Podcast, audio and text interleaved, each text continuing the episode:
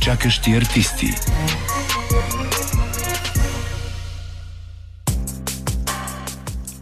Добър вечер от Централното студио на Дарик Радио София. Часът е 19. Датата е 23 януари. Започва предаването Чакащи артисти с мен Кристина Беломорска. За да пропътува нашия глас до вас, ще се погрижи тон режисьорът Димитър Йорданов, а в 19.30 новините ще представи Петър Себов. Тази вечер е малко по-специална от всички останали издания на чакащи артисти, защото е посветена на един от най-човеколюбивите писатели, които България някога е имала. Йордан Радичков.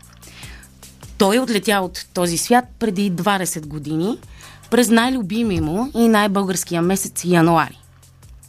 И сега, както казва той, ни вижда целите, пък ние му виждаме само окото. В студиото до мен са неговия внук Дани Радичков и професор Георги Каприев, които няма необходимост аз да ви ги представим, защото съм сигурна, че добре знаете кои са. За да встъпим обаче в разговора, първо ще чуете един отказ от един негов разказ. Исках да закрия по този начин предаването, но сметнах, че най-добрият вариант е да открия така чакащи артисти, защото ние трябва да си припомним и да отпразнуваме това, че е имало такъв човек, като Йордан Радичков, и той ни се е случил тъкмо на нас и тъкмо тук. Слушаме Турлак, пише писмо до турлаците с гласа на Александър Григоров. Здравейте, турлаци!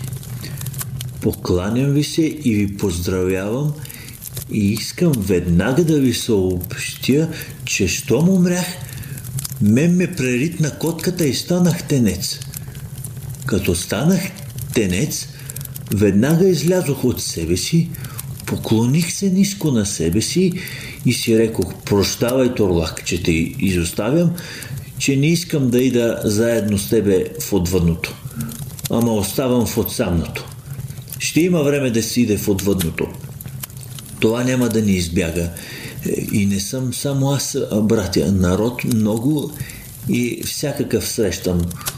Кой крив кюнец носи, кой петролен фенер с чупено ветроопорно шише, кой мутика носи, кой чувал с мливо за воденицата, всички заети със своите си забележителни грижи. На два пъти старовремски царе минаваха край нас с свитите си. Един дервиш също имаме. Отдавна е тръгнал за отвъдното, ама още не отива, а продължава да лети подобно на вихрушка напред и назад. Бие се отчаяно по бедрата и все повтаря, ама как така? А? А не може да проумее как ще си замине от белия свят гол като пушка и нищо няма да вземе със себе си. Защото, братя, ние си мислихме, че като ламтиме цял живот и цял живот се трепеме, това, що сме го струпали на едно място, ще го вдигнем на гръб със себе си и ще го пренесем в отвъдните светове. А то тъкмо обратното излиза. И като се поклоних аз, застанах на стража до себе си и всички вие минахте по реда си да стоите на стража с наведени глави да изпратим Торлак. Аз също с наведена глава го изпращам и все му се извинявам, че не съм тръгнал с него, а съм останал в отсамното по причина на котката. Цвете откъснах, за да го положа при торлака, преди да го спуснат земята. Пчела бе кацнала на цветето, защото като го откъснах пчелата, хвъркна от него. Положих цветето, положиха торлака в земята. Най-близките ми хора се разплакаха, а аз продължавам да стоя на стража край себе си и видях аз, братя торлаци, и тогава, че за никаква скръп няма място, а само за почуда и изненада. Защото земята прегърна с любов торлака, както с любов прегръща посятата в нея семка или както с любов маймунката си прегръща маймунчето. Щом земята прегърна турлака, аз се завъртях гърбом и тръгнах подир отлетялата от него пчела и замислен над нейното трудолюбие, лека по лека започнах да си припомням колко много работа остана недовършена при живе. И само като си припомних ми, настръхнаха косите. Защото ние си мислиме, че всячката работа сме свършили, обаче като се обърнем да измреме, изведнъж ни стана ясно, като 2 и 2 4, че нищо не сме свършили, че един човешки живот за нищо не стига. Защото човек през целия си живот само отлага и чак когато се извърне да умре, разбира колко работа е останала недовършена.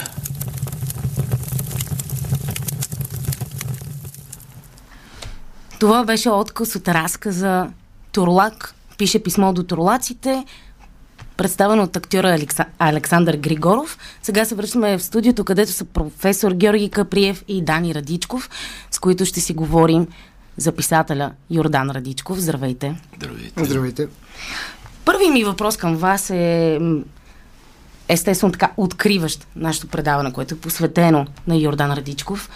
По какъв начин оттеква неговия свят у вас? Как вървите вие през него? Сега не може да има Йордан Радичков и да говорим преди него.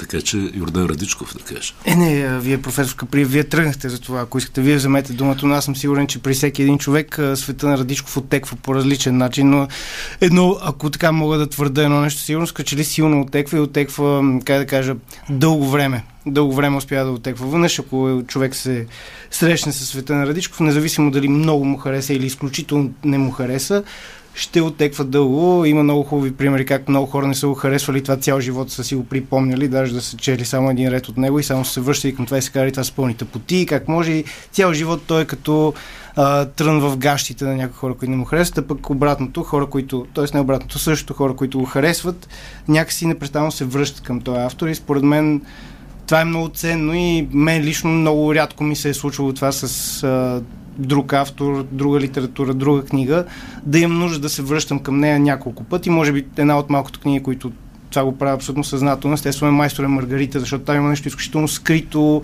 много потайно. Най-малкото често се сещам за себе си, че много, много често забравям името на Воланд и това много ми харесва. Според мен това е абсолютно, как да кажа, невероятно майсторство в разказа на майстор и Маргарита, както и всъщност при творчеството на Йордан Радичков, пък винаги аз лично намирам, пък и много хора се поделят с мен, че намират една много скрита мистична усмивка, която само се мярва от време на време в текста и ти никога не можеш да я фанеш до край, никога не можеш да разбереш до край за какво става въпрос в този текст. И затова може би самият текст те кара да се връща към него, за да можеш да разбереш малко повече, пък ти никога не разбираш до края, но пък намираш нещо ново. Да. А, аз искам да започна с една история, която знам от а, писателя Николай Табаков, негов приятел, писател от Виден, чието име, за съжаление, съм забравил, още в края на 70-те, казва а, в българската литература, на върха на българската литература стои самотен Йордан Радичков, а ние всички зъзнем на първи базов лагер. Така. Това трябва да вземем много сериозно. Защото а, Радичков, а, както всички знаем, ни се води, ни се влачи. Радичков не може да бъде сравняван с никого. Нито в българската, нито в небългарската литература. Всички опити там да бъде изкаран магически реалист или какъвто там ще да е, са безуспешни. На него краката му стърчат навън, а, цялото това говорене и той само се подсмихва с едното око, с другото си подсвирква. Та, Радичков е абсолютно несравним. Абсолютно несравним. Аз имах удоволствието да, така, да се познавам с него и да имаме разговори. А, той е, някакси жаляше, че е недообразован. В смисъл, че е завършил само прочутата Берковска гимназия, за която по-нататък може да стане и дума. А, на моите вопли, че ако беше пък много образован, никога ще да ми пише тия работи, той отговаряше, не е тъй. Ама е тъй, ще кажа аз. А, Радичков е действително, а, той нека си гледа от другаде. Ама аз не казах от отвъдното, нали? Просто от другаде. А той като това нещо, ама не е това нещо, то е едно друго нещо. Защото а, Радичков ни гледа и, и, и ни се а, подсмива, но той ни се подсмива благо. Радичков има страшен усет за слабостта на човека. И с умиление говори за човека. Както ще чуем, не винаги, но обикновено говори по този начин. То е прочутото му изказване в Берлин, което е втрещило там берлинските театрали, е целият Радичков. Аз ще ви разкажа и друга подобна история след малко. Когато показват, Сфумато показва своя спектакъл, и те го питат как неговото въображение и прочее. Той казва, не, не, аз пиша само неща чути и видене. Той наметва ми го е казвал. И най-много мама да ми ги е разказала, ама тя беше виждала самодива. Край. Немски театрал е мъртъв. След това изказва. Но Радичков е абсолютно убеден в това, което казва. Това е точно така. Това, което ме удивяваше при него, той говореше прекрасно. Той можеше да говори. Той е, невероятни уроци по говорене съм виждал от Радичков. Сложи му лева на листа и ти нарисува многофигурна композиция без да го вдига. Нали, това са големите майстори. И когато той почина и неговата съпруга беше се заканила да изпълни нещо, което е бил казал, а именно да изгори всичко, което не е публикувано, Митко и Роза Радичкови бяха много притеснени от тази работа. И поканиха комисия в лицето на Валери Стефанов, Цочо Бойджиев и моя скромност, да убедим Сузи да не го прави. Убедихме я. Убедихме. Но това, което видяхме, за мен беше шокиращо. Оказва се, че Радичков почти няма незачертната дума в първоначалния си текст. Той има страшна борба с думите. Борбата му е с думите, не с сюжета, с линията или там, каквото има в литературата важно, а с думата, битката му беше с думите. И това, което е написал там в послеслова или финала на неосветените дворове, трябва да вземе страшно на сериозно. Когато той целува думите по муцуните и така, голяма битка с думите, голям майстор на думите. Чухте ли го преди малко в отказа? По причина на котката. Ма това е Вазов, бе хора. По причини агарянска, вагонения и така нататък. Това са вътрешни цитати. Той, той работи с цялата българска литература. А, тя му е в главата. Обаче работят по този начин. Преработва и изкарва нещо чисто радичковско, което друго да го няма и боя се, че няма и да го има, но това е друг разговор. Да. Чакащи артисти.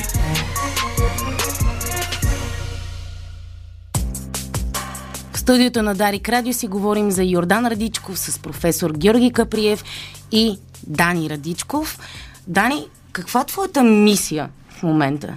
Ти от няколко години се занимаваш с това да поддържаш интереса и към творчеството на дядо ти жив и актуален. Издадохте 12 тома, които събират цялото му творчество.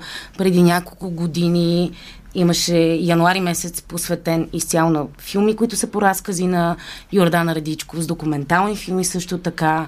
Имаше изложба, която събираше фотографии от неговото пътуване до Сибир. Сега какъв е плана? От тук насетна какво следва да се случи?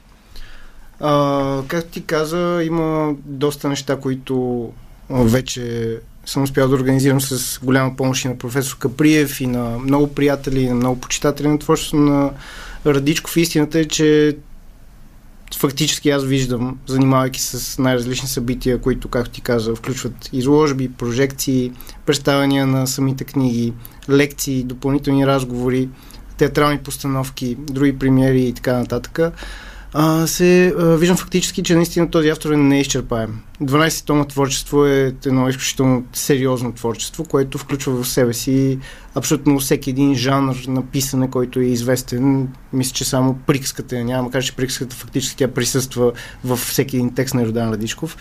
А, тъй, че има всъщност още много какво да се прави. Макар да сме представили всички филми, макар да сме представили няколко изложби с оригинални иллюстрации на Йордан Радичков, остава още доста, доста неща. И истината е, че всъщност януари месец на Радичков е едно нещо, което се опитвам да поддържам живо вече повече от, може би, 4-5 години. 5 години, т.е. точно ще станат 2019 година започна всичко в Пловдив. Отново заедно и с професор Пелева, която е работила по томовете събрано творчество. А, тъй, че всъщност има още доста неща да се направят и има още доста неща, за които да се говорят, като ако трябва да споделя нещо конкретно, това, което имам като идея от известно време в главата е много би ми било на мен лично интересно и най-малкото да събера за а, личен архив, семейен архив а, всички плакати театрални от цяла Европа и целия свят, където играм Йордан Радичков, тъй като те са страшно много. Всъщност премиерите на Радичков в Европа преди 89-та са като че ли една след друга и направя лавинообразно по някакъв начин. И общо те се появяват на едни от най- така важните и много трудни места в трудни времена, както веднага си спомням естествено за премиерата на Суматоха 68 година в Прага, когато веднага след премиерата тази пиеса е веднага махната от сцената, тъй като Суматохата е била изобразена с а, звука от танкови вериги. И а, нали, това е просто една интересна история, но това, което искам да кажа е, че наистина а, театъра не е спирал да посяга към Йордан Радичков. Даже а, преди една седмица си писах с а, малка театрална трупа, независима от Латвия, която иска да постави, ако не се лъжа, опит за летене. А, и тъй като аз имам много и силно изявен интерес към а, плаката и към а, плаката за театър, а, това, което съм абсолютно убеден е, че може би някои от най-големите майстори а, на плаката в, а, със сигурност в Польша и със сигурност в Чехия са правили такива плакати за представление на Йордан Радичков. И това ми е много, много интересно. Това е тотално а, така а, различен труд, който що да е различен, той е същия в тази тема е, но той изисква една друга организация, но това е нещо, което силно ще направя. Иначе продължавам с подготовката, продължаваме цели, всички хора, които помагат за това нещо, с подготовката на нови издания на книгите на Йордан Радишов, като последното такова излезе току-що и това е едно самостоятелно издание на Луда трева а, и то по някакъв начин влиза в една такава малка серия, която си позволихме да подготвиме, тъй като а, нямаме фактически никакви намеси в творчеството на Йордан Радичков. Цялото творчество на Йордан Радичков, новите му преиздания излизат такива, каквито той ги е направил, той ги е, а, как да кажа, селектирал, сборници и така нататък. Няма никаква намеса, освен тази малка, че си позволихме да направим отделни издания на едни негови истории, които според мен абсолютно никой не е чел. Просто това е нали, от, как да кажа, опита ми от последните 10 години се занимавам с това нещо и срещата ми с най-различни професионалисти. Аз съм сигурен, че за тези истории публиката винаги била изключително малка, както примерно в тях влиза бомбето, заекът, козелът, както и сега излиза и луда трева, макар да е много популярно като Ти име. спокойно можеш, извинявай, че те прекъсвам да кажеш кое е издателството. Да, издателството Ники се казва, той се занимава с обгрижването на творчеството на Йордан Радичков. А, и така, тъй, че има още много книги, има още много какво да се прави, със сигурност. Ще има ли специално представяне в а, твоята книжарница за една книга? А, не, за Луда трева направихме една малка инициатива в една друга малка книжарница, казва се Махала и там а, имаше няколко прожекции на документален филм за Йордан Ричков Черкаски хроники и тъй като книжарницата е много малка, те са така камерни по 25 души и вече местата за жалост отдавна свършиха. Добре, искам да ви попитам двамата като хора, които далеч повече разбират и усещат Радичков, дали от... не дори, но от мен със сигурност, а, но и от нашите слушатели. Какво е това нещо, което Радичков е разбрал за, за човека и за света? Казал ни го е, но ние все още не можем някакси да, да вденем. Сега с една дума е ясно какво е разбрал Радичко за човека, всичко е разбрал. А, той има едно стихотворение, което се рецитира в спектакъла в Софийската постановка от Григор Вачков и е писано специално за Григор Вачков, защото Григор Вачков, един от хитовите му номера в приятелска компания, да рецитира стихотворение на Младен Исаев. Ефекта може да си го представите, но той мечтал да каже нещо сериозно, да направи сериозно. И Радичков пише това стихотворение за него. То беше за трито и Допче с голям зор през вашите архиви го върна обратно. А, и какво, какво пише в стихотворение? Че човекът цял живот копа кладенеца на живота, за да стигне долу и да види, че има една сълза на дъното на този кладенец. Ми това е. То това е човека. Защото всички многоумни философски приказки от сорта на Сартаровото, че живота в последна сметка е един непрестарен провал и, и подобни, а, това са интересни така за журналистите въртки, но за човека казват малко. За човека казват малко. Докато Радичков всъщност казва всичко. И неговия номер е, че той не ви говори за тук и сега. Дори когато вкара конкретна дата. Той има такива текстове. С конкретна дата. Година, ден. А, няма никакво значение коя е годината, кой е деня. Аз даже, извинявайте за скобата, когато излезе това списание, където той беше ецетера, броя на ецетера, където той беше представен, и там аз имах един малък текст и а, го помолих за автограф за моите дъщери. И той им даде автограф. И нарисува връбче и написа година. 2001. Тогава се учихме да пишем още нулите и не ги докарвахме точната бройка. А, не го е направил нарочно. Но дали Радичков 2001 или 21 или 1000 години преди това е неговия сюжет или неговия човек, няма абсолютно никакво значение. Защото, както много добре знаем, човека от 40 000 години не се е променял революционно. Той си е все този човек.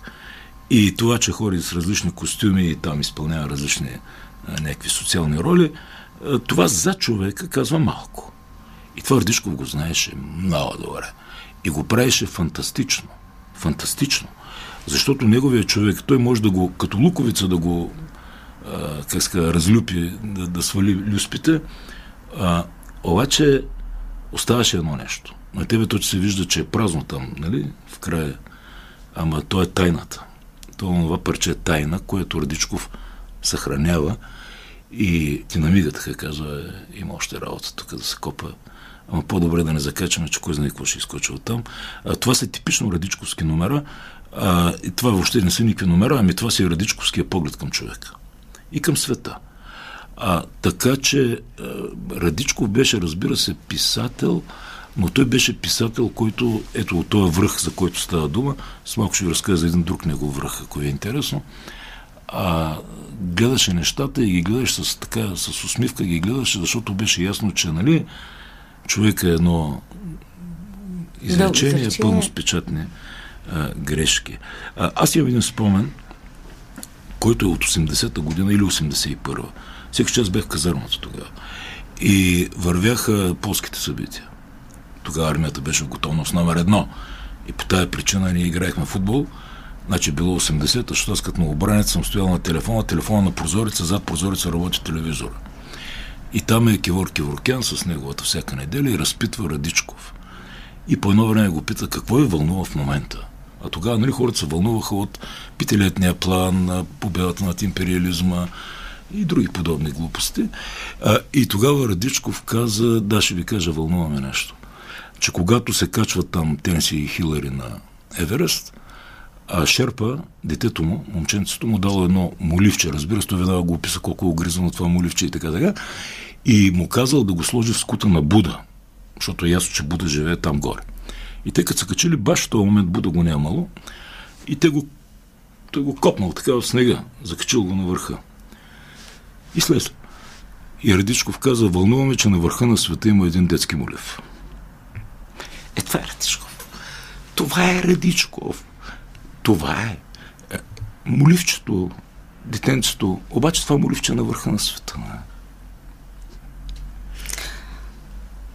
Целият отговор на предишния ми въпрос малко смите под а, килима въпроса ми за това дали все още е жив Радичковия човек. Ама като то, ето е написан вътре. Или започва да изчезва все повече и повече.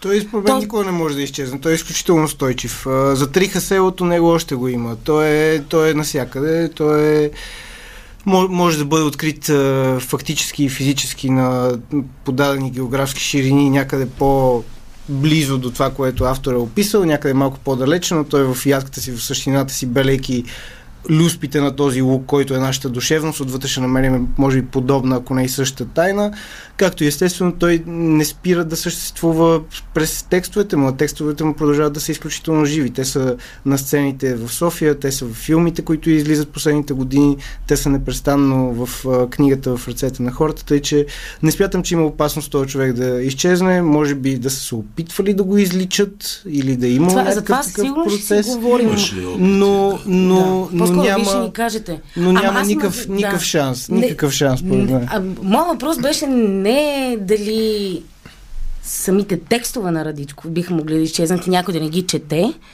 а този човек, за когото той ни разказва толкова деликатно, но същото време натрапчиво, започва лека по лека да се отдалечава от Не, не се отдалечава, аз тук съм съгласен с Йордан.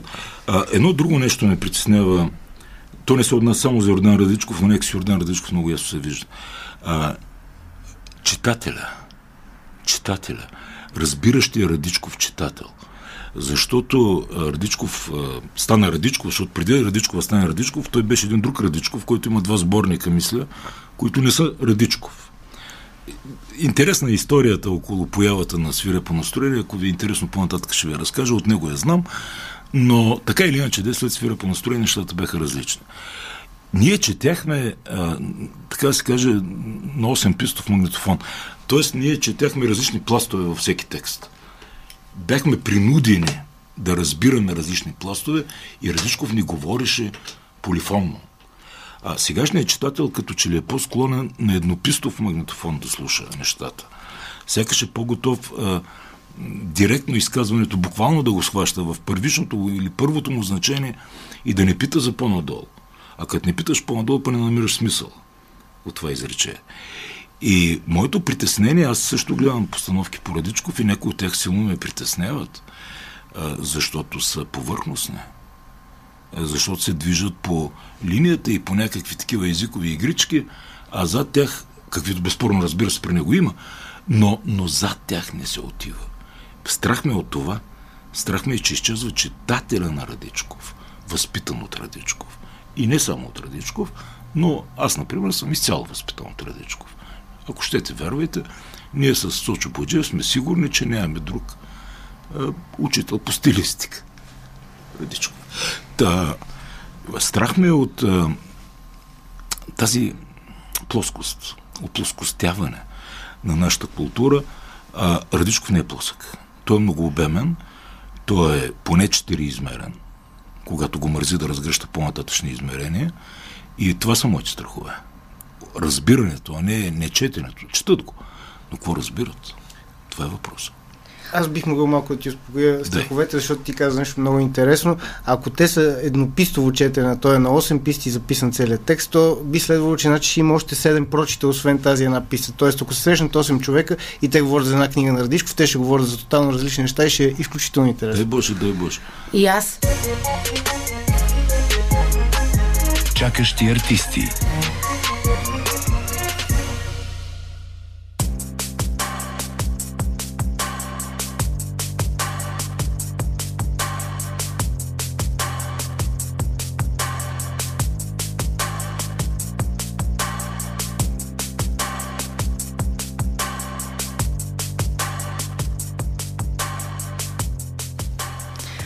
Това е Чакащи артисти. Ние сме в студиото на Дарик Радио, заедно с Дани Радичков и професор Георги Каприев.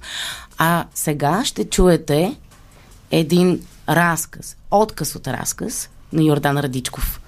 Верблюд, който ще бъде прочетен и представен от актьора Петър Петров Перо. В старите черкаски хроники е записано, че верблюдът живее навсякъде.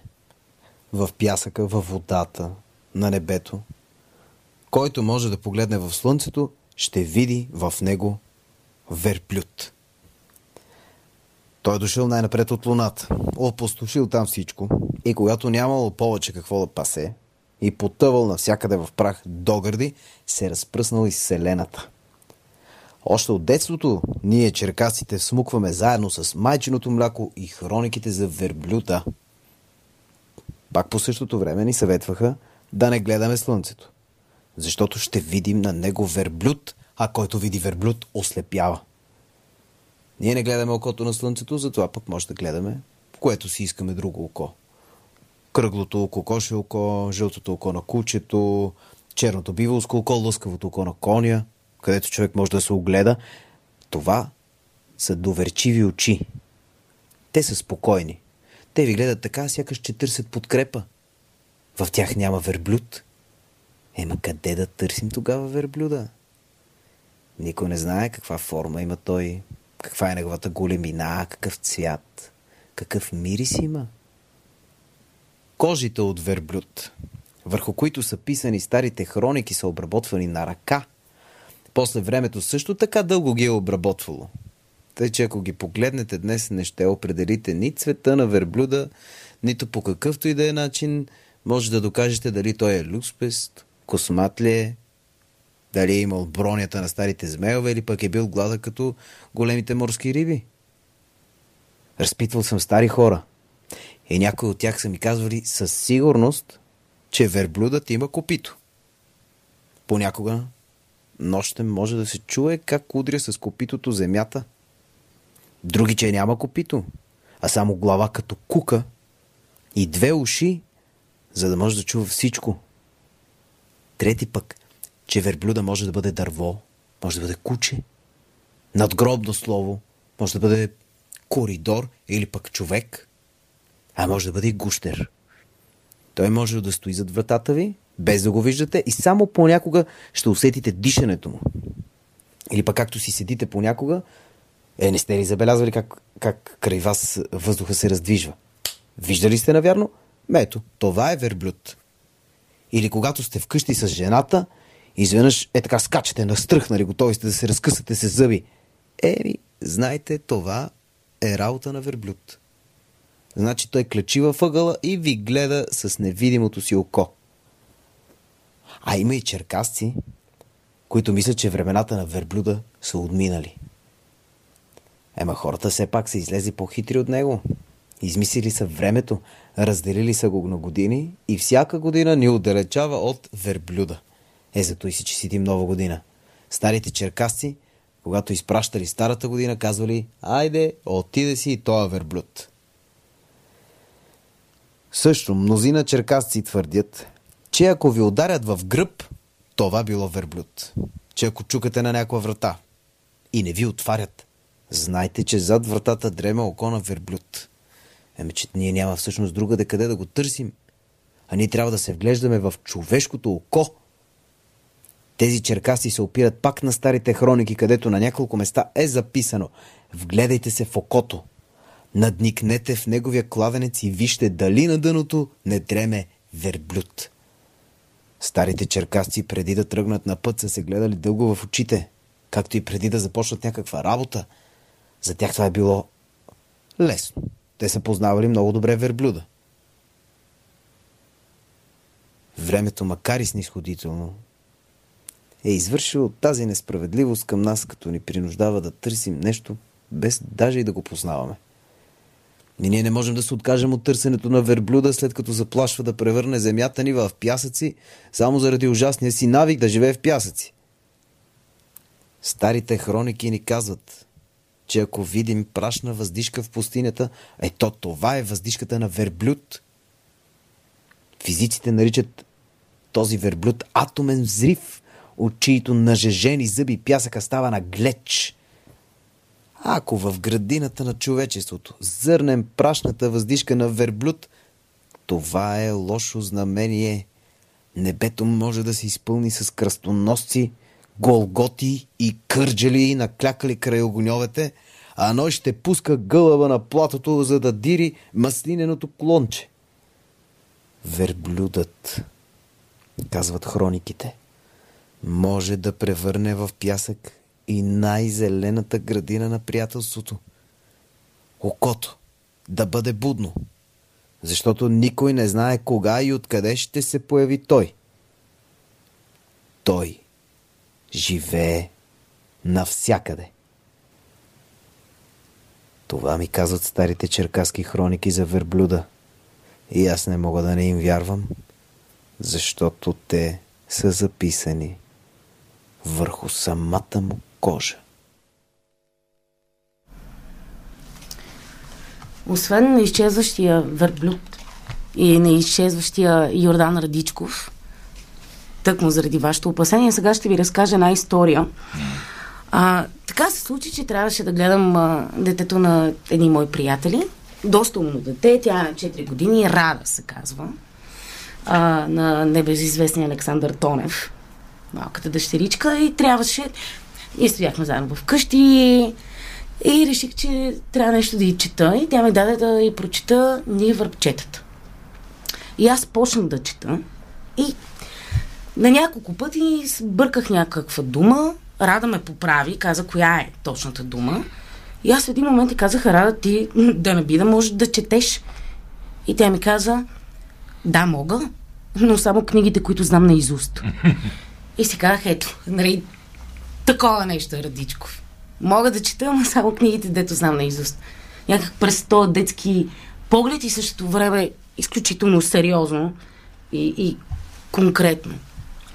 Много е силен този образ на верблюда при Радичков.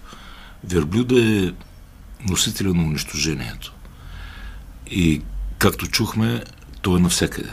Може и в човешкото око да бъде, където не би следвало. И къде ли не още. А Радичков веднъж каза от а, старите култури, от старите цивилизации са останали само две работи. Камъни и думи. Верблюда еде камъните.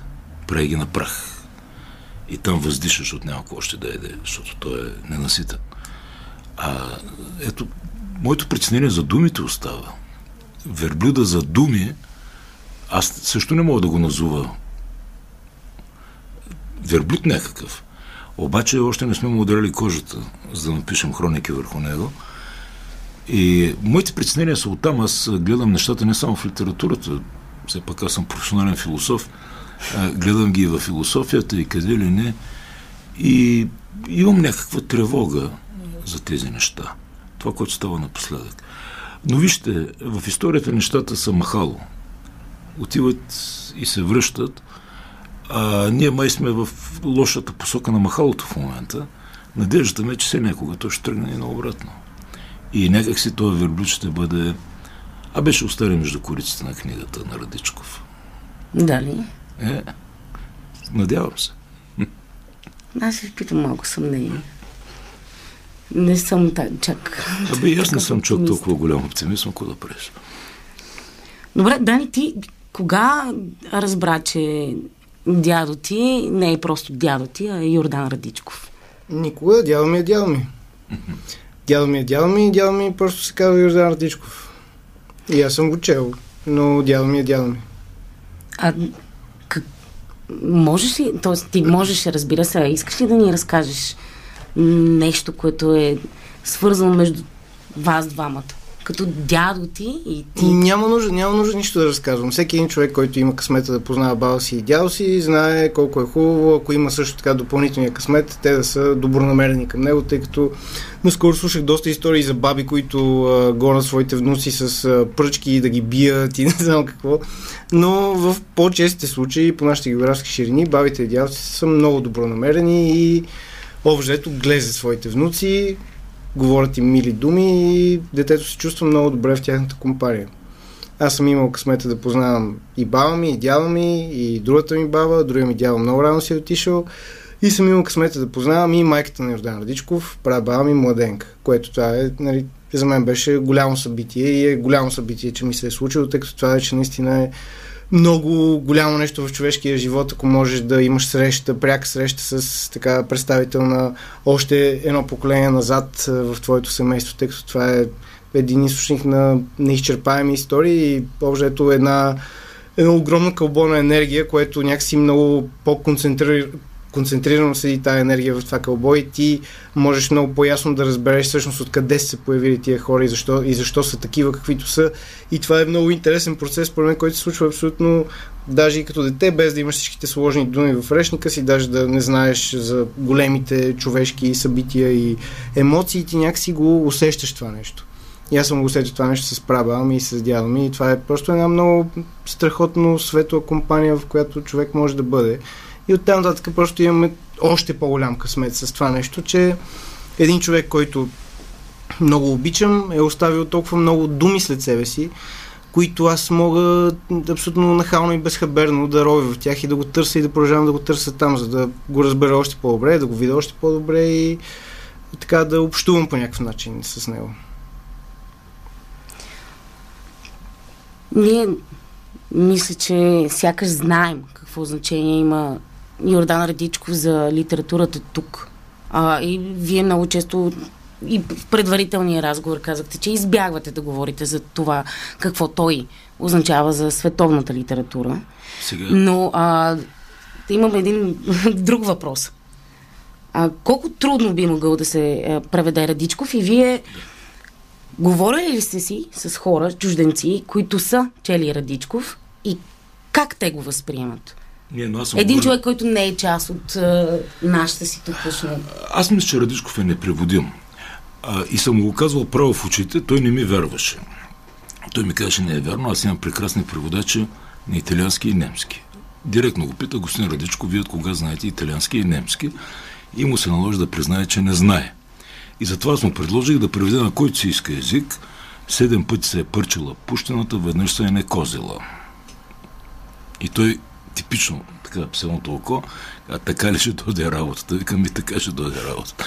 А, той е непреводим, защото, не само защото изразът е сложен, наистина е сложен преводачески за превеждане, а повтарям, тези смислови пластове, които той мъкне със себе си, много трудно могат да бъдат преведени, казвам го като преводач. А преводача, както казваше на времето един голям руски писател, съветски, от някакъв происход там, азиатски, а превода е Ченгис Айтматов, превода е обратната страна на килима. Преводача превежда с едно значение. Преводача не може да хване смисловата палитра, потока от смисли, които се носят с една дума или с някакъв подобен израз, всички онези културни пластове. Той ще хване част от тях.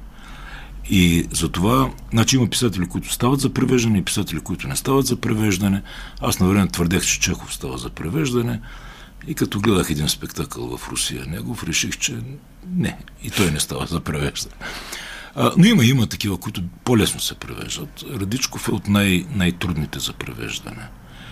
И а, какво значение има той пък за българската литература, как той влиза в българската литература, е много забавно. Той ми разказа следната история.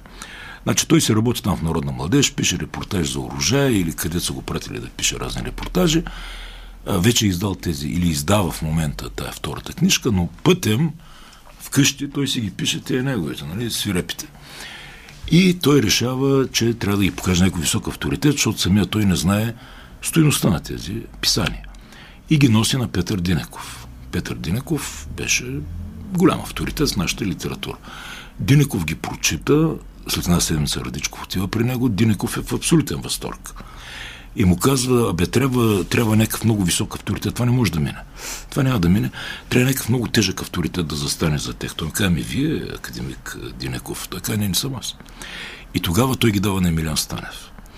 Емилян Станев, е, четеше главно Емилян Станев и по тая причина не ги чете. Седмица, две. След което Динеков го запуква по телефона за закуска и за вечеря. Какво стана с тия разкази? Какво стана? Накрая Емилян Станев ги прочал тия пусти разкази. Абсолютно изтрещял по тях, полудял по тия разкази. И оттам тръгва, обяснявам цялата тази сложна галимация, за да стане ясно, че Радичков не можеше току тъй да влезе 70-те години в българската литература. И малко по-рано, той 70-те се чу. Началото на 70-те. А, трябваше някаква, а, някакви лудаци в тая култура, в тая тогавашна култура с белите ризи и вратовръзките и костюмчетата сиви, а, да натисне, за да може Радичков да бъде чут. И той не беше пожалван. А какви ли не рецензии и глупости можеха да се прочитат за Радичков, какви ли не идиотски критики, а, той някак си... Да, той страдаше от това, разбира се, но е, дали съм от мисълта да съм го познавал в уния години, как не. Аз бях тогава гимназист в Бургас и един приятел ми даде да чета Радичков, ние абсолютно полудехме по него. Но от него съм чувал, да, изстрадал ги е тия неща, трудно, трудно е минал и, и до последно имаше натиск, някакъв, всякакъв, срещу него. Има една много смешна история. Втори конгрес на българските писатели. Богомир Райнов чете пленарения доклад. И ги е насякал. Всичко талантливо в България в литературата е насечено в този доклад. Просто намерете го. Разбира се, на Радичков не му се разминава. И той ми казваше, «Ами аз бях написал, бях се записал да говоря след него, но те не ми дадаха думата. И когато ровихме по тия папки, изкочи този доклад. И той започва с това, че българската литература е като свраче гнездо, не знаеш като бръкнеш в него какво ще излезе. Аз викам, как ще пусна с този доклад, ти чуваш какво говориш. След Богомил Райнов, нали, след тази секира. А, но той нямаше случай да не бъдат наругани български писатели и Радичков да не е в техната компания, на наруганите. Просто нямаше такъв случай. А, не можеха, те бяха хора с ниско културно ниво, а затова се притесняваме от нещата, които стават в момента. А, това бяха първосигнални а, умове, които не можеха, нямаха невронна система да разберат Радичков и не желаяха. И не желаяха, а защото отгоре усещаха, че им се подиграва. А той им се подиграваше. Със сигурност. А, подготвики се за този разговор, попаднах на филма на Иван Кулеков, който е мисля, че миналата година беше излязъл по повод а, а, годишнината от смъртта на Йордан Радичков и там имаше един кратък отказ, в който Георги Чепканов говори за неговото приятелство с Йордан Радичков и а, помоли да си из... да вземат една книга и от нея да прочитат следното. Предлагам писателят Йордан Радичков да бъде с, а, с писателя Йордан Радичков да бъде проведен подходящ разговор на съответното ниво с оглед избягването на такива изрази. И става дума, става въпрос за думата влах. Що в един негов раз, разказ е употребил думата влах. Това е от... Не в един. Не в един. Но те говорят за конкретно един. Най-вероятно. А, това разбира се е от а, полковник, който е от а, а, шести отдел на ДС, четвърто репело, забравих му името. Та, въпросът ми е какво смущаваше и, и как, какви, какво, каква заплаха откриваха а, така, да ги наречем а, литеров, литературоведите Цивилните, а, цивилните да, литературовед. на прекрасния режим, в който той е живял. Ако аз трябва да кажа нещо, веднага просто се сещам за опит за летене, който завършва много просто. Едни хора, които летат, и идва един човек и той сваля балона и на всичките им бие по 20 пръчки за наказание. И предполагам, че това е било винаги притеснението, ако говорим за периода преди 89-та година, макар да не съм живял тогава, доста съм се интересувал и, и съм се интересувал конкретно за мястото на това творчество и предполагам, че това е бил най-големият проблем. А, ти говориш за някакъв, някакъв опит за летене и то е опит за летене. И той, е, макар да е кратък, той означава всичко. Той променя всичко и самия автор накрая не случайно свършва пиесата по този начин. Няма значение. Наказанието ще дойде, системата продължава да върви по един и същи начин. Това са ни много тежки неща, много, много комплексни неща, които нали, сам той е казал, че той не е подготвен за този свят на големите, където игрите са много по-безпардонни. Това е пряк цитат от самия Родан Радичев, който говори, който само казва в документалния филм за него Черкаски хроники. И въпреки това той настоява на този опит и настоява в цялото си писане, че това е абсолютно възможно и това в крайна сметка е, как да кажа, естествената природа на човек. Рано или късно ти искаш, искаш да го направиш това нещо. Ако естествено си осъзнава, достигнеш до не знам къде и така нататък. Рано или късно, на каквото и да е ниво, ти ще усетиш този порив да полетиш. И рано или късно, след като полетиш, някой ще те набие. Но това няма никакво значение. И според мен това е още по-неприемливо за един такъв, един такъв тип власт. Че въпреки това, аз знам, че ще ме набиеш. Обаче аз пак ще полета. А, когато се репетира в Народния театър опит за летене, Младен Киселов репетира, в ролята на Матей Балхав Охотор започва Рачко Ябанджиев. Но той заболява, влиза Велко Къне, Велко направи страшна роля, но по време на репетиции, това са вече репетиции на сцена, Рачко изцепва прост народ, слаба държава, господин Старш. Младен Киселов подскача и вика, това не. А Радичков, който седеше на репетициите. България само двама драматурзи седели на репетиции. Те се казват Йордан Йовков и Йордан Радичков. И Радичков казва, това е моя реплика и си я записва в момента в неговия щип. Прост народ, слава държава. И подобни разни. Помните, а, когато излезе образ и подобие, аз не харесах толкова. Много плакатна ми се видя тогава, много политическа. Но тя беше, е била цензурирана, знаем историята. Тук, ако беше Димитър Радичов, ще да разкаже как е изнамерен, той Дончо може да Ама разкаже. вие всъщност може да разкажете, защото не сме... Ама той ще разкаже, защото той е, той е така се каже, слушатели я той е действащо лице. Но преди той да разкаже, а, те го издадаха в курсив а, Да. цензурираното. Е, кое най-вече забелязвате там, че е цензурирано? Че обичат да се фотографират и че са от цел. Това са реплики, които са паднали. А тя цялата, ти трябва да просто цялата да я махнеш, ако искаш да махнеш критиката срещу тогавашната власт. Но историята е забавна. Аз предполагам, че А, да, тя е така, не бих казал, че от мен не ми е много забавна историята с а, образ и подобие. Със сигурност обаче мога да се съгласа, че това наистина е такъв текст, какъвто ти го описваш и просто, тъй като онзи ден пак гледах филма за Йордан Радичков и самите негови думи са точно тези. Той казва, тази пиеса просто така се получи. Тя, тя стана твърде, твърде политическа и тогава имаше много голямо притеснение, макар да е 88 година, което това е интересното на историята. Че 88 година има един изключително активен апарат, който отделя много голямо внимание на един такъв текст. Смешното е, че всъщност този текст е написан, той самия казва, самата идея за този текст е зачената преди 20 години, преди 88, 68 или там, 72 да кажем, някаква по-неутрална година, примерно. А, но заедно с това, а, спомняйки си за това, което самия Радичков говори, за да отговориме най-добре на въпроса, който ти задаваш, а, това притеснение, той казва, това притеснение е било най-силно наистина в театъра. И, и той го обяснява това. Когато кажеш една реплика в една книга, тя остава между а, автора и читателя. Когато обаче тази реплика присъства в един салон, в който има 500 души, тази реплика усилва силата си 500 пъти. И това е било голямото притеснение, именно и такива реплики и така нататък. И, както той казва, просто много често някой някъде се припознава в някакъв текст, а той сам казва, аз нито веднъж не съм написал нито един текст за някой конкретно. Това, че някой се е припознал, си е абсолютно негов проблем. А същото се случи онзи ден даваха... А, ох, пак му забравих името. Пак документален филм а, Бялата Бялата, сцена сцена. на режисьора Димитър Шарков. Точно така, да. И там те разказаха за това, че са свалили а, филма на Бина Желяскова, защото едни селени вдигали едно магаре и видиш ли, това вече било референция. На какво магаре, бе? Това е опит за летене.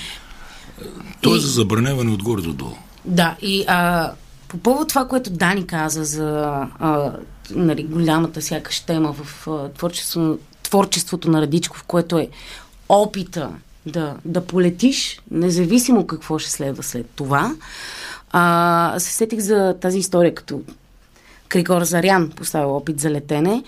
И Радичков след това бил малко така възмутен от а, пиесата, защото там не присъства едно много важно нещо и това е полета с този балон и си говорили с Азарян и той му казал, как е възможно да ми лишаваш хората от възможността да полетат? И Крикор Азарян му казал, ами, то тя пиесата се казва Опит за летене. Не е необходимо. Ами опит, ама това, което Данчо каза. Да, и това Той не е неуспешен. Той е успешен опит за летене. Но да, наистина, как можеш да ми лишаваш хората от това да полетат? Да, та- тази история си, сигурно не е вярна. Аз не знам Да, кой ти разказа тази Това история. го пише в книгата, но, но която се казва нещо... интервюта с Радичков. Да, и това- я прочетох там по история на. Крикора Зарян. Да, не знам. Но, на, Мария но това... Младен, на професор Мария Това- Младенова са Това събрани. което, това, което знам със сигурност е, че а, Йордан Радичков винаги е казвал едно нещо за неговото творчество и то е а, благодаря на всеки, който посегне към него и нямам никакви претенции. И това според мен е много това винаги много ме е вдъхновявало мен лично. Това е един изключително свободен, едно много свободно отношение към твоето лично творчество. Това няма никаква претенция в него. Това наистина за свидетелство някакво уважение към човека, който иска да постави пиесата, иска да бръкне в този разказ, да направи филм от него или някакъв малък отказ и така нататък. И той винаги много свободно ги е давал тези неща и никога не е питал, не е настоявал за конкретики. Ама то е било в, така както е сложено в книгата, Да, е ще- било шегувам просто се. разговор между тях Шегувам се, може да е, може да е абсолютно вярна всеки голям историята. писател, Радичков много се радваше на всяка интерпретация, на всяко разбиране и той не казваше не е така или така е. Никога. Той казваше добре. А, и в театъра, той, той много обича театъра. Обича пръха на, на театралната сцена. Вдъхновяваш се от театъра, просто не вярваше, че нещата оживяват и някакви живи хора вършат някакви живи работи, а текста ги е писал той. Той до последно някак си се очудваше на това. И наистина се възхищаваш. Възхищаваш се от театъра. Аз е, искам да говорим за него за Радичков, но чакам да чуя един отказ, който знам, че е подготвен. Аз съм го подготвила за финала. А, за Но финал. ако искате, Защото аз може. исках, аз исках да го коментирам. Ако искате, може да го пуснем сега. Не, не, нека остане за финал, аз ще го коментирам. Това ще е финала на Лазарица. Ама ние ще го коментираме със сигурност. Как, как искате да се случи сега това нещо. Аз имам само... А, добре, преди да прескочим към, а, към този отказ, който след малко Митко ще пусне, ако трябва да, трябва да отворите входа за творчеството на Радичков, с кое ще бъде то? За един читател, който до сега не се е срещал с него. Еми, там има един 12-томник. Каквото хванеш. Каквото хванеш. А, Аз извинявай, понеже виждам, че а, това, което искам да кажа е, че има за мен два текста, които са много, много по-лесно става този вход към творчеството на Йордан Радичков. За мен това е един текст е Прашка, тъй като там някакси не съм срещал някъде толкова лично и емоционално да се води този разказ в цялото творчество на Йордан Радичков, тъй като това е едно от малкото места, където лирическия герой говори за загубата на баща си. И според мен това е много, много важно събитие в живота на всеки един човек и още повече за един автор. И това е много така, как да кажа, може малко по-лесен текст, ако мога, мога да го кажа това нещо. А, но другия текст със сигурност това е спомени за коне, където някакси цялата вселена на Йордан Радичков е събрана в една новела и за мен това до ден днешен е абсолютно необяснимо как се е случило това нещо. И заедно с това нещо около 95% от нещата, описани в тази новела, са абсолютно истински. Тъй, че това са двата текста, които със сигурност препоръчвам за за сход. коне страх. Мгм. Да. Защо е толкова важно а, да чуем този отказ от Абе, важно е да го чуем, защото аз продължавам. До ушите ми стигат от хора, които са живели по времето на Радичков и хора, които са живели след времето на Радичков, да разпространяват слухове, колкото е бил абе, безхаберен, в смисъл той си пише там неговите писания, пък света си върви, пък света има кривици, ама Радичков не обръща никакво внимание, защото бил недостатъчно волеви, недостатъчно склонен на съпротива и готов на такава съпротива. И ако чуем този финал, може би ще разберем колко това не е верно. Ами добре, нека го чуем. Не ще да очакат хищниците. Тум-тум. Не ще допусна зверове да се съберат за пир под крушата. Не ще допусна да млъкне Лазар като добродушна жава коритарка, затворена в капан. Добре, че се подсетих да ползвам гнездото за зимуване. Хе, щастливо хрумване. Е, виелицата иде. Дочувам зловещия и вой. Но мигър може тя да ме изплаши. На, тум, тум, ела, ела, Фортуно. Ако потрябва в гърлото ти ще се напъхам чак. Ще те задавя, но няма аз да позволя в това гнездо да влезеш ти и да го близнеш следения си език. Е, виж долу кучешките бели кости, глозгай тях, тях, вещице студена. И аз да нос куча кост задавиш гърлото си. Ей, крак, подлец опън такъв. Отмести се малко, да не би да мислиш, че ще ти позволи стопанинът на тебе да пуснеш корени в гнездото. Ах, какъв подлец. Застава като пън в гнездото и смята, че с другия си крак ще го обикалям аз. Е, така, така. Е, да мога още малко да се завъртя. Да дам гърба си на злия вятър и на снежната фортуна.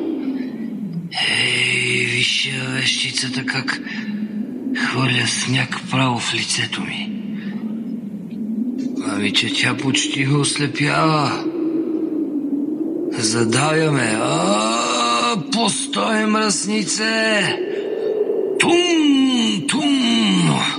Спри невежество, не виждаш ли, че пред теб човек стои. Ах, подлецата с подлеца. Ох, кракът му с крак. А, съвсем се вкучени. Рая така.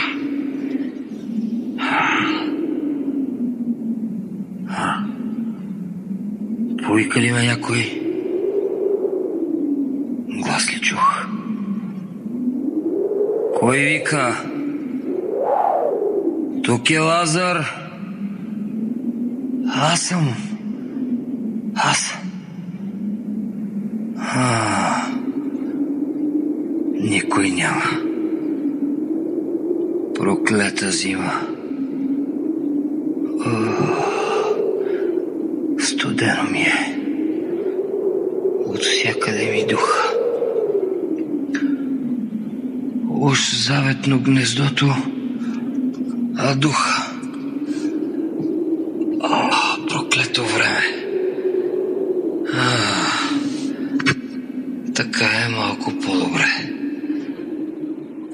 Тук по-слабо духа. Тум, тум. Е, така ще можеш зимата да се изкара, макар и с затворени очи. Какво ли ще помисли с фраката, когато, когато дойде тук през пролетта и надникне в гнездото си? Какво ли ще извика? Ще иде в дула да викне други сраки. Ще дойдат всичките в дивячката. Ще закръщят. Ще дойдат още сраки. И крушата едва разлистена ще очернее цялата от свраки. Да намеря сили поне веднъж да изтръщя стеникията. Лум, лум. Ей, сраки! Напирли в крушата се трупате? Хайде, хайде! Елате близко! Елате, дърти вещици!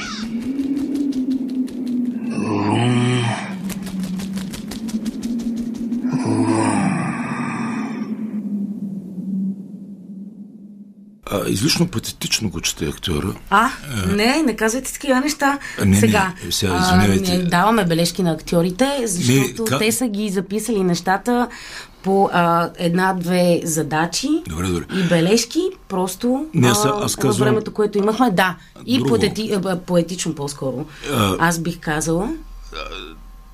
Това е по-обикновен текст. Да. А, Чисто и просто Радичков тук е събрал а, морала, а, Радичковия морал, Радичковия, Радичковата идея за човека. Те цялата пиеса е така. А, в тая пиеса Лазар съблича от всичките си иллюзии, от всичките си а, там, мераци, напъвания, въобразени разни истории и от всичко, от всичко, от всичко и накрая даже врага му е мъртъв. Кучето е мъртво. Но Радичков все казваше, не можах да го сваля този Лазар аз от дървото. Защото той Лазар там няма да слезе. Той Лазар там ще стои и ще бръкне в гърлото на виелицата и ще издумка още един път по тенекията. Той Лазар е в дъното на човешкото. И в дъното на човешкото той намира истината за човека. И затова той я произнася спокойно. Той казва, той констатира тази истина, а Радичков не крещи, той не вика, той, той ви съобщава кротко нещата. И това кротко нещо е, ей, вихрушката там, виелицата, човек има тук, внимавай, човек, сринат, смачкан, сплескан, струшен, ама човек и няма, няма път за виелицата от така нататък. Това е Радичков. И като ми говорят всички уния приказки, за които стана дума преди малко, да продължават да ги говорят, ама на някой друг. В театъра и литературата се работи с а, образи. Много мощни парчета живот. И сега без да се измъквате, като а, ми кажете, има 12 тома. Има. като си помислите сега, кой е той най-мощен образ? Като си говорим за, за творчеството на Йордан Радичков. Какво ви излиза на, на Прима Виста? Някакси така го виждате в цялост. Искате ли аз да ви кажа? И, И- да, не искам да ми каже. А, той докато мисля. А, има един младоженец при Радичков, който е изкарал първата си брачна нощ. Кара велосипед и си подсвирква. Е, това е. Образите са много. Мен ми е, може би, най-любимия образ на а, Заека. Един човек, който се казва Заека, който е абсолютен безделник и само ходи нагоре-надолу и гледа другите какво правят и той по, по тази причина се научи абсолютно всичко да прави, но колко умее да го прави е друг въпрос. Абсолютно хаймана, който най-спокойно си живее живота, докато изведнъж не се намеси от, отново от тамното, а не от самното в неговия живот. Това ми е абсолютно любимия герой, но ако говорим наистина за някакъв много голям и мощен образ, това е Икар. Това е естествено, че е Икар и това е космическия отдавник от Ноев Ковчег и това е падналия Икар, Икар, който е летял твърде близо и вече не лети. Това е най-мощният образ със сигурност. Нали, много спокойно мога да кажа в, присъствието на професор Каприев. Той е кима, потвърждава, когато говорим за мощен образ. Тъй, че мисля, че без да избягваме сме го намерили тотално, тъй като знам, че това е едно от най-големите вдъхновения на Йордан Радичков, тази книга, тази картина Падането на Икар, която, ако трябва да припомниме на слушателите, тя е просто едни хора, които работят в полето и някъде много отзад, като много малко нещо, пада Икар, абсолютно незабелязан от ежедневието и от живота, който се случва всеки ден. И само добавя, това е Брюгел. Да. Ние сме си говорили за него в а, едни други часове. Някога отдавна. Добре, тъй като вървим към финал на нашия разговор, аз обикновено имам един въпрос, който е какво го очаква артиста след 100 години. А, но сега, след 100 години, ще четем ли още Радичков? 100%. Е, Това, това е едно ръка. Аз просто искам да изразя една надежда, е, че някой ще се качи на следващия лагер. Ще излезе от първи базов и ще премине към следващия. Ох, ми ядано. Защото Радичков не правеше точно литература. А, той поне май нямаше точно това. Той знаеше, че е писател, той каже, мен така, никой не му чете, например. А, тоест, нека се държеше на тези работи, че прави литература. Но той ги живееше тези работи. Това му беше света. Той, той разказваше за своя свят. Затова спокойно разказваше. Защото свят се описва спокойно. Географите обикновено така го правят. И той малко така по географски го описваше този свят. А, и този свят е повдигащ свят, това, което Дънчо каза преди малко. Този свят, който те качва някъде нагоре. Дърпате не само с полет, е, опит за летение, с всичко, всеки ред от неговото творчество. И, е, и това е писателя. И това е писателя. И това е артиста, за което стана дума преди малко. А, това е силата на изкуството. Значи, когато а, се казва, че, когато Бойс казва, че всеки човек е кюнслер, изкусник, човек, който може да прави нещо като изкусност, а той казва нещо много просто. А, всеки човек е способен да се съпротивлява срещу ентропията, в случая срещу работа на верблюда. Ама Радичко го прави много мощно. И какво? Да, да се вдъхновяваме от него. Ние не можем да го стигнем, можем да го четем и да се вдъхновяваме от него и да се опитваме кой там, където штрапа в неговата си локва, малко или много да е подобен на него. Нали образ и подобие. И само да довърша, тъй като нали, въпросът е дали след 100 години ще се чете Радичков, аз съм абсолютно убеден, тъй като в крайна сметка той оставя едно от най- устойчивите словосъчетания в българския език и доколкото знам, той го е изковал това словосъчетание. Мамка ми прасе е нещо, към което според мен човечеството винаги ще се връща и след хиляда години. Много ви благодаря за този разговор. Надявам се да се видим отново по различни поводи в студиото на Дарик. Това беше всичко от предаването тази вечер. Пожелавам ви безсмъртие поне до следващия вторник. И помнете, че човек през целия си живот се опитва да прави нещо, което не може и обикновено успява. Останете с Дарек до следващия вторник. Чакащи артисти.